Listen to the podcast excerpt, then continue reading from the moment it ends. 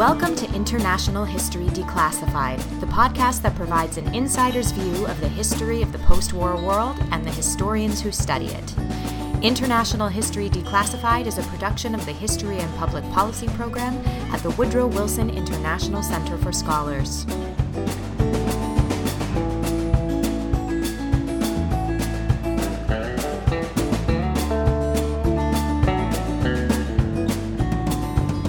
Hello, and thank you for joining us. I'm your host, Pieter Biersteker. And I'm your co host, Kian Byrne.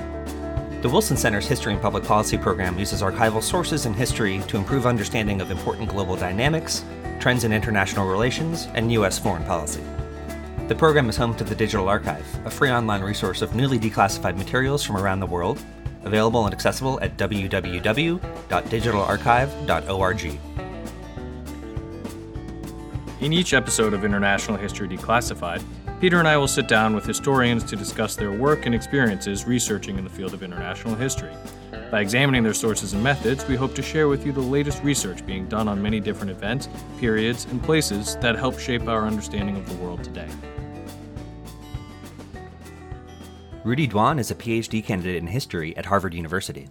Her research interests include the global Cold War, decolonization, and comparative race and ethnicity. Ruodi's dissertation traces the discourses and networks of Afro Asianism through the 1960s and 1970s, when anti colonial nationalist leaders and transnational activists alike maintained the conviction that the past and the future of Africa and Asia were entwined. Rudy, thanks for joining us and welcome to the podcast. Thank you. Uh, great. So, uh, you know, as I mentioned, your your back your research and your background is is something that that jumped out at us. Uh, this intersection of uh, Chinese Cold War history with the civil rights movement in America is is a, a topic that is, uh, in in my opinion, not uh, has not fully been fleshed out yet. And I, I, I would imagine that you're you're doing some of the cutting edge research in the field, um, especially in terms of um, you know working with archives, not just looking at sort of high level diplomatic cables and exchanges, but looking at more of a social history. Um, can you tell us a little bit about the origins of this project? What what interested you in in, in this topic, and and and how you've gone about uh, researching it? Yeah, so my interest in this in, in, these exchanges between Maoism and Chinese socialism and the civil rights movement, the Black Power movement in the United States, um, started with my senior thesis as a college student um, because I so my undergraduate degree, my undergraduate training was in Black studies, um, and it's it was taking a very diasporic look um, at um, African and African American history and politics. And I really wanted because there was a article that had caught my eye. It's it, it's widely accessible right now. It's Robin Kelley's Black Like Mao, um, Red China and Black Revolution. And it was an article that really, I, I, I, believe it's one of the first works out there since it was written in the 90s um, that's looking at this 1960s, 1970s phenomenon of the interface between Maoism um, and Black radicalism. And I felt like that article offered a number of leads in terms of questions that are still unexplored. Um, and so, with my senior thesis in college, I looked at the Black Panther Party. Um, so, using primarily uh, English language sources, looking at the exchanges between the Black Panther Party ideologically um, with Maoism in the late 60s um, and early 70s. And when I got to graduate school, I really wanted to broaden the scope of this project because I feel like there, I felt like there was a bigger story here um, in terms of global Maoism and the comparative makings of race and ethnicity and how how these debates about race and class and nationalism were very much a part of the global uh, uh, of the global Cold War. And so I bettered my Chinese language skills. Um, I started going to China, I went um, repeatedly throughout my first few years in graduate school to try and get into the archives. This is another story there. It's really difficult. I'm sure we'll get into it more um, later on. But I was able to have um, some success in the Shanghai Municipal Archives, and I know other scholars who do post 1949 Chinese history have had similarly um, positive experiences with the archives in Shanghai. And I was able to find what was super interesting to me all of these records um, of visits by all kinds of foreign dignitaries and, and activists, um, including Robert Williams and the records from his 1963 and 1964 um, visits to China. And from there, I was also able to kind of connect the dots between his visits and a number of kind of public rallies and the documentation, the, the draft speeches from those rallies are also, um, or maybe were also in the archives in Shanghai. And those, those proceedings um, would consist of all these Chinese representatives from labor unions and student organizations and women's associations who would just speak in support um, of the African American struggle against racial discrimination. There are some really interesting um, themes that emerged um, in their speeches, like temporally, they really considered there to be a connection between the Chinese Revolution of the 1920s, 1930s into the 1940s and the civil rights movement in the United States in the 1960s. Um, let, let's let's go into um, no let's let's go into the the Robert Williams um, uh, trip. That's actually something that you've written about uh, before, and I'm curious if you could give us a little bit of context to uh, the trip on both sides, both the the um, Robert Williams side and and the Chinese side. Yeah. Um, so I think the story of Robert Williams and China is a really good lens in which to understand these interactions between Black nationalism, Black power, and China in the 1960s.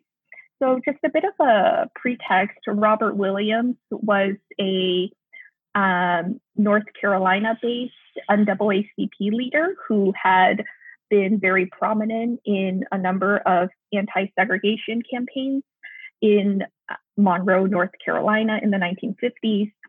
And he turned to armed self defense more in the early 1960s. He published this widely read book back then called Negroes with Guns. And ultimately, he ended up being exiled in Cuba. And it was while living in Havana in the early 1960s that he first visited China in 1963 and 1964. And what's really interesting and and and very much a part of the Cold War context was the fact that he had that Williams had become very much disillusioned by that point with the Cuban mm-hmm. stance on racial nationalism and race in general, because Williams had first gone to Cuba being very optimistic about Fidel Castro's claims to have eliminated racism in Cuba and how Afro Cubans were on equal status um, with, with everyone else in the country because socialism has allowed us to overcome these racial divides. Uh, but he felt like Cuban authorities really surveilled him when it when it came to decisions to say broadcast more black nationalist music on the mm-hmm. airwaves. Um, he felt like their claims to have overcome racism were exaggerated. And at the same time, because Maoist rhetoric in the aftermath of the Sino Soviet split also really drew, really emphasized race as this point of, um, as something that distinguished them from the Soviets, right? They were more progressive when it came to anti imperialism, mm-hmm. to race. They mm-hmm. were on the side of the Afro Asian nations, the third world. And I think that's what made Robert Williams really turn politically from Cuba, which he thought was kind of in cahoots with the Soviet Union and too dependent on Soviet aid, to really um, stand its own in international affairs from there to Beijing. And what he saw when he was in China, right, he was taken to all of these model factories and model schools. And what's also very interesting is that he was taken to um, these territories where Chinese ethnic minorities lived. And he was able, he was able to, and this is definitely facilitated with the intention of Chinese authorities to draw this equation between um, ethnic harmony in socialist China or perceived ethnic harmony and its stance on racial equality. Right. Did did he uh, find this kind of cynical at all? I mean, did he did he sort of see that that um, maybe the the Chinese were trying to kind of use him to get at the American government or something like that, um, or did he kind of really believe in the message that they were um, uh, kind of promoting to him? I think he definitely wanted to believe in the message that they were mm-hmm. promoting. And it's reading more deeply into the records of their exchanges that are from the Chinese archives that you see that there are these moments of disagreement that really arise. And they all generally have to do with the role of race in class struggle, the supremacy of class struggle over other forms of division. And and, and, and for example, Robert Williams was pretty um, pretty supportive of the Nation of Islam, and hmm. w- which was a Black nationalist organization. And in his conversations with Chinese officials who would be accompanying him on these tours, when he mentioned the Nation of Islam positively, um, they would try to kind of talk back at him about how it's all about the class struggle. Um, mm-hmm, mm-hmm. That's separatist. And then later you would see in the notes, they would write that, that um, the Chinese authorities who were in charge of taking these notes would write things like, actually, we noticed that when Robert Williams comes to Beijing, he doesn't interact with the other white American communists who were in China. And, and, and there was a small but hmm. significant community um, of people like Anna Louise Strong and Sidney Rittenberg. Um, they so, so they were suspicious that Robert Williams was more black nationalist in his political beliefs than he was socialist or Maoist. So I think you see these inklings of disagreement and they're always there. But I think because China really offered Williams this platform, right? They gave him resources and a media platform. They helped publish The Crusader in tens of thousands of copies. It was his newsletter. They helped him radio cast his program, um, Radio Free Dixie. So I, I think because Robert Williams received so many of these material benefits, given his connection to Beijing, it's it's hard to speak out otherwise.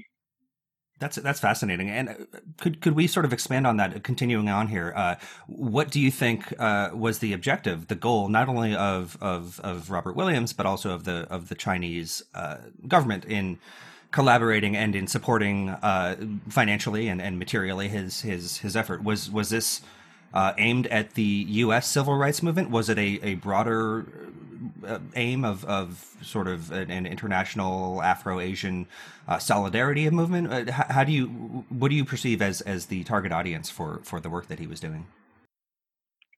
Yeah, I think this was a part of a larger Chinese campaign in the 1960s in the aftermath of the Sino-Soviet split to really make this argument that China was the rightful leader of third world countries, not the Soviet Union, because China had experienced semi colonialism in the past, it had experienced it, it had experienced racism and imperialism and was able to figure out in a very tried and true fashion that class struggle and class revolution was the only legitimate path forward. And so they're trying to make the claim that we are sensitive to this, Moscow is not. And and I think its stance on Black power and Black nationalism in the United States was very much a platform on which they could try and prove that. And so internationally, I think so so I think it was both a domestic and international campaign to assert itself as a legitimate challenger to the Soviet Union for leadership of the mm. third world on the grounds of sensitivities and understandings of race and racism. Mm-hmm. Mm-hmm. Yeah, that makes a lot of sense. Um, so, um, kind of zooming out there. Um, now, uh, I, I, know your your focus a lot is on on kind of post Bandung. So this this all kind of comes into their attempts at sort of um, the the Chinese government to to kind of expand this anti-colonial international movement and kind of connect people. Um, do you think that they were successful in that? I mean, do you think that they were able to to sort of incorporate the the African American left into this kind of broader um, kind of community of of anti-colonial movements, or do you think that um, they provided some some help, and and um, Williams came on the trip, but it didn't really expand beyond that. I think this is a complicated question with a complicated answer because they were somewhat successful in that by the late 1960s, a significant portion, a minority, but still a significant portion of African American radicals had really begun to look to Maoism and its theory of guerrilla warfare, revolutionary struggle in their own political activities. But in a way that China didn't really expect, because if you read deeply into the Chinese outreach efforts to African Americans, they, they they really rely on this discourse of race uh, uh, of um, resolving the racial problem vis-a-vis the class struggle. But at the same time what really drew black power radicals in the late 1960s to china not just robert williams but people like huey newton and elaine brown from the black panther party um, and and and other folks in the mid 1960s like Malcolm X, it was not so much the language of class struggle, right? Um, it was the racial nationalist appeal of China and the Cultural Revolution, and the fact that they were able to stake their own as a non-white country in the international arena. It was the fact that the Cultural Revolution suggested a kind of cultural nationalist development of arts and politics in a way that was independent of Western influences. And, and, and so I think it had, it, it, was successful in that there was an appeal. There were these connections that were made and well received. But why those connections were established, I think, were also not exactly how um, Chinese the Chinese leadership really intended it to. Hmm, interesting. Hmm. Yeah, that's that's that's amazing, and and I, I do I you know for, for these types of tales, like I like I said, you know we we've uh, our program has focused a lot on on international history, diplomatic history, higher level stuff, uh, but increasingly, I think dialing down and, then focusing on uh, some more of these social aspects of, of what was going on is is really illuminating and, and helps us uh, provides us with a much clearer picture of um, what was what was happening in, in China, what the aspirations and the goals of, of the Chinese government were uh, vis-a-vis this uh, during the time. Um, if we can just shift a little bit now to uh, to talk a bit about your your your methods. Um, one of the things that mm-hmm. Kian and I are always super interested in is is uh, it's a bit of a cliched phrase, but we, we, we're interested in, in how the sausage is made. We're interested in the process. Um, you know, what goes into the research. Can you talk a, a, little bit about your experience in, in, in the Chinese archives? Uh, you mentioned the, the Shanghai uh, uh municipal archives, uh, Beijing as well. Um, some, you know, difficulties getting access. What, what uh, sort of sources are available on this, on the subject? In China, um, outside of China, how did you how did you gather your evidence to to paint this picture? Yeah, so in terms of archives in China, it, it is very limited. So I mentioned the Shanghai Municipal Archives is essentially one of the only repositories that's pretty open um, I, I, really don't know what's happened since the pandemic, though, mm, um, and what what things are going to look like after this, right? Um, but at least it, it, in the past, it's been one of the only repositories that's been pretty open to Western researchers, and sadly, the foreign ministry archives were open for quite open for a number of years, but since 2012, so many more documents have become reclassified. And so I think then, like a lot of other people who do research on post 1949 history, there's this need, right, to look beyond the archives. And for my for my own work, what's been really helpful are it is being able to get to just via like old fashioned Chinese search engines and um, websites like there, there's a website there's a website that sells used Chinese books called Kongfuzi. And whenever I'm in China, I would try and buy like old copies of newspapers and old political ephemera um, that people had collected decades ago and are now just selling them as historical relics uh, as historical relics. So there would be song records, um, old plays, scripts, um, all hmm. kinds of things, posters that are now available on the site. And so I would just kind of you, you can't really you can't ship overseas. So I would just take advantage of whenever I'm in China to just mine um, what's being sold on the website for things that might be helpful. Um, so my dissertation is not only about um, this connection between Maoism and Black nationalism in the United States. I'm also interested in the overlapping networks of Pan Africanism and Afro Asianism in the 1960s.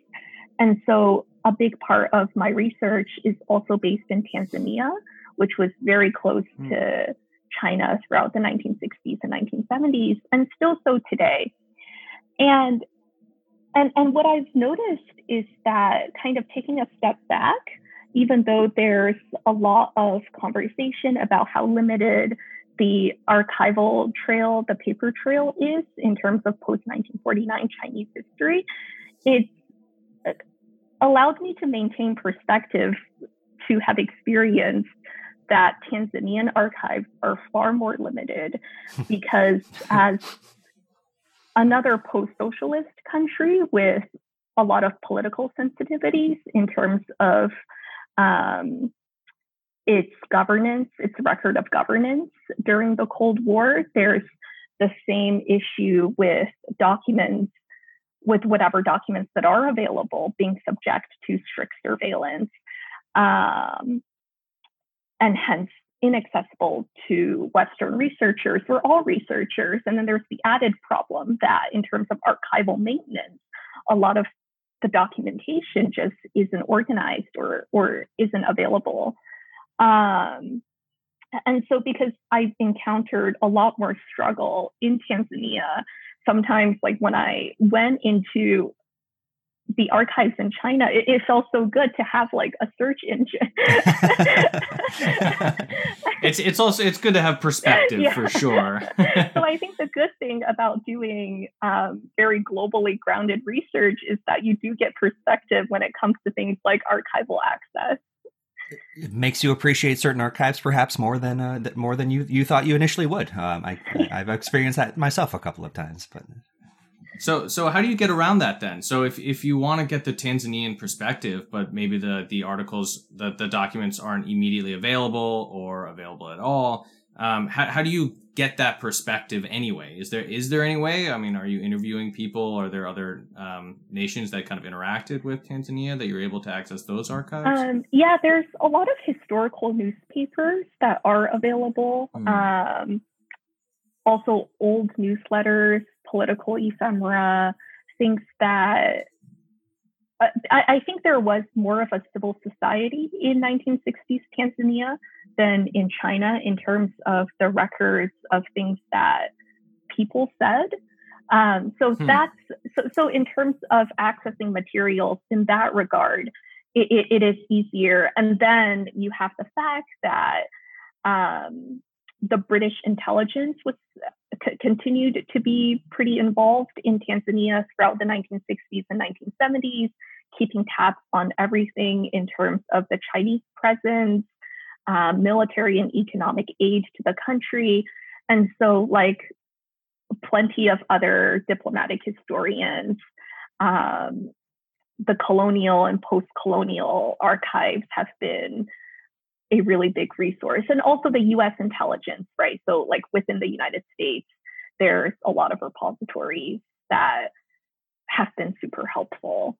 Um, and I do, I haven't done formal interviews, but just talking to people um, informally, I think like older people who have memories of the era has been really good for me in terms of getting down a sense of the political atmosphere um, and also just experiencing it personally, right, as a um, young Chinese American person in Tanzania, I, I, get a lot of messages that I think help me better understand how everyday people um, in Tanzania understand the Chinese presence in the country then and now. Hmm. So just locally, I, I, think um, informally, it's been really good to get that sense. Interesting. Well, can, can I ask um, what the Tanzanian perspective on um, China was? I mean, what, what was at the core of that relationship and, and sort of um, how did your kind of experiences in the Tanzanian archives kind of develop that thinking and, and how did it play into your personal kind of experience working in those archives? I mean, as a Chinese American woman, did you, did it kind of um, make it a more visceral experience? Did it, did you know what did you kind of um, find there that that uh, characterized your experience? Yeah, um, so I think there are there were many parallels in the relationship between China and Tanzania and between China and Black nationalist activists in the United States in that what really stood out to Tanzania about China and Chinese development and Chinese aid was this core message of very nationalist self reliance, right? This rhetoric of independence from the West, um, this sense of an alternative path to modernity and an alternative model of international organization and international society. Um, and at the same time, China's appeals to race in forums like the um, Afro Asian People Solidarity Organization. There was a big conference in Moshi, Tanzania in 1963, and the Chinese delegates um, very much emphasized their race rhetoric to prove that they were superior in terms of their outreach to the third world to, to the Soviets, and that was somewhat well received. Um, and, and so I think there are many parallels in this story, plus the fact that um, some of the most outspoken advocates of Pan Africanism, um, so people like Robert Williams, and Abdul Rahman Mohammed Babu, who was a Zanzibari Marxist and nationalist in the 1960s. These were the people who, within Tanzania, um, Robert Williams would be within the United States and this larger network of Pan Africanism, but these were the people who most advocated for some some vision of Afro-Asian solidarity and friendship with the Chinese government. Um, so, so I think what I found really interesting are kind of these unexpected parallels. And personally, in terms of doing research, and what I found is that I think it really helped because there were some people who had good memories of the Chinese presence in Tanzania from the Cold War era of these Chinese funded large scale projects like like factories and mills and the railroad that connected Zambia and Tanzania that was built in the 1970s is that it helped to present as Chinese, even if that hadn't been my intention or something that I was um, super aware of, is that when I was trying to get access into the archives, I think if I didn't just like present a US passport, well, I, I like to talk about the, the resourcefulness of, of scholars and, and getting research done. So it, it helps to utilize every tool in your belt, right? yeah, so it helps to present as Chinese and to maybe meet um, someone at the door who's like, "Oh, I love China." like, oh, me too. Yeah, of course. and and then just completely bypass the process mm-hmm. in which I would have to make clear that I'm from an American um, university and that I'm a U.S. citizen. I, I don't think those things would have helped me very much. Uh, but obviously, there was a, a rather large and widespread uh, domestic surveillance uh, campaign run by uh, law enforcement, the Federal Bureau of Investigation, uh, mm-hmm. on uh, black nationalist parties in within the U.S. and and um, perhaps uh, their contacts and, and, and stretches um, outside of uh, outside of the, the borders here and in other countries. Uh, is that is that something that you've you've taken a look at or, or have interest in? Yeah, I've taken a look at it a bit, definitely in terms of FBI records on Black Power radicals from the late 1960s. Um, a lot of that is freely accessible.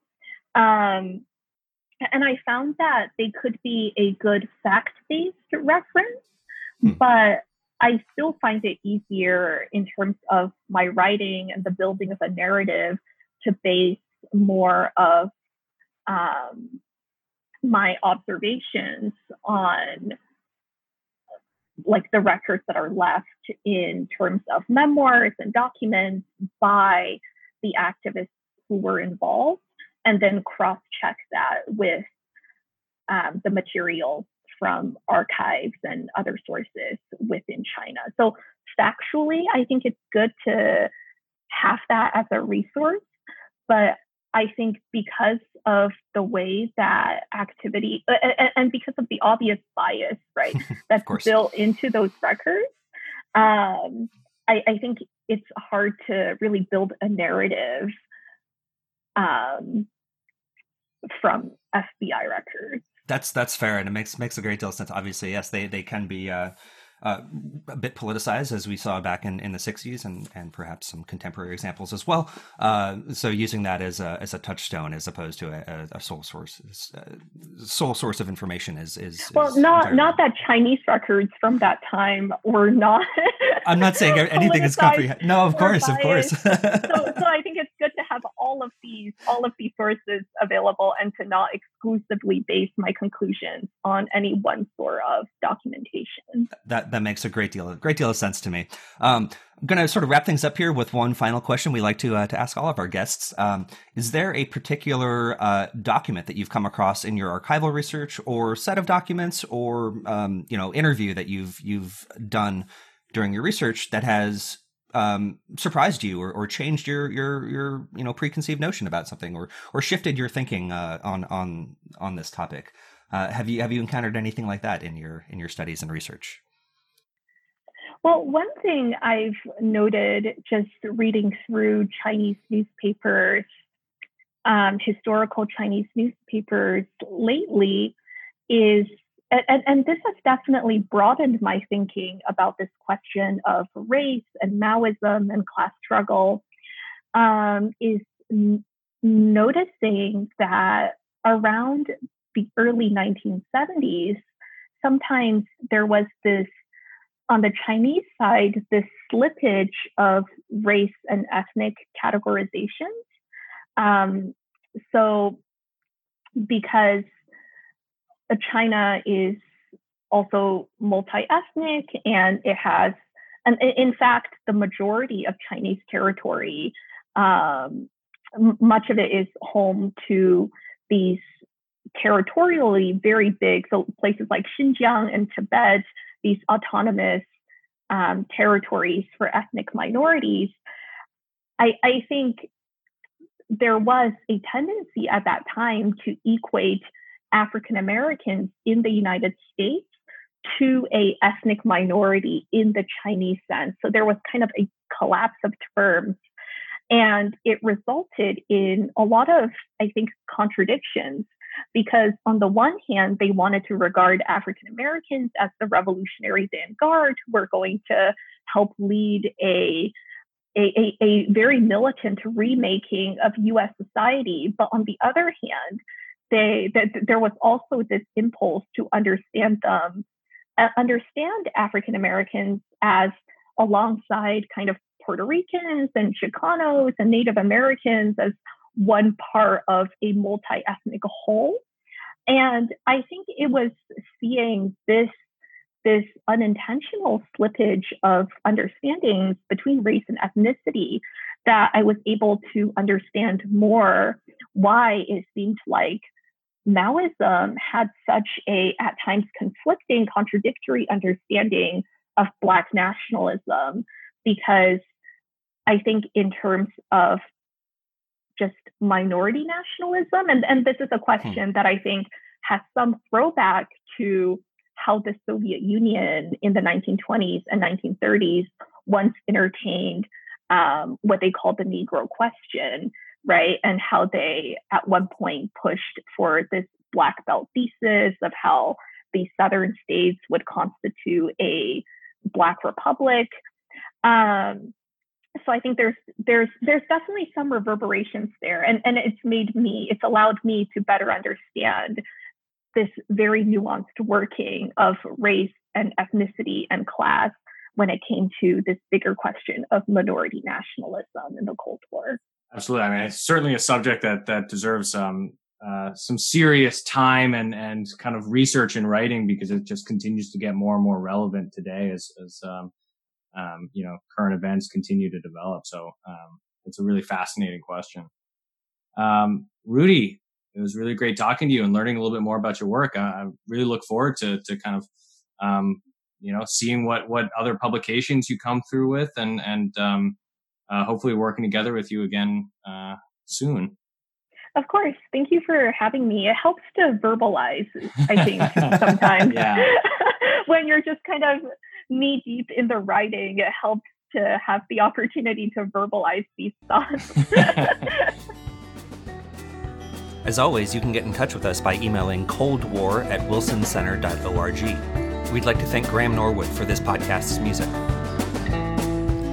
You've been listening to International History Declassified, a podcast focused on history, historians, their sources, and their methods. International History Declassified is available on all your favorite podcast platforms. And for more information on a world of topics, issues, and ideas, please visit wilsoncenter.org. International History Declassified is a production of the Woodrow Wilson International Center for Scholars.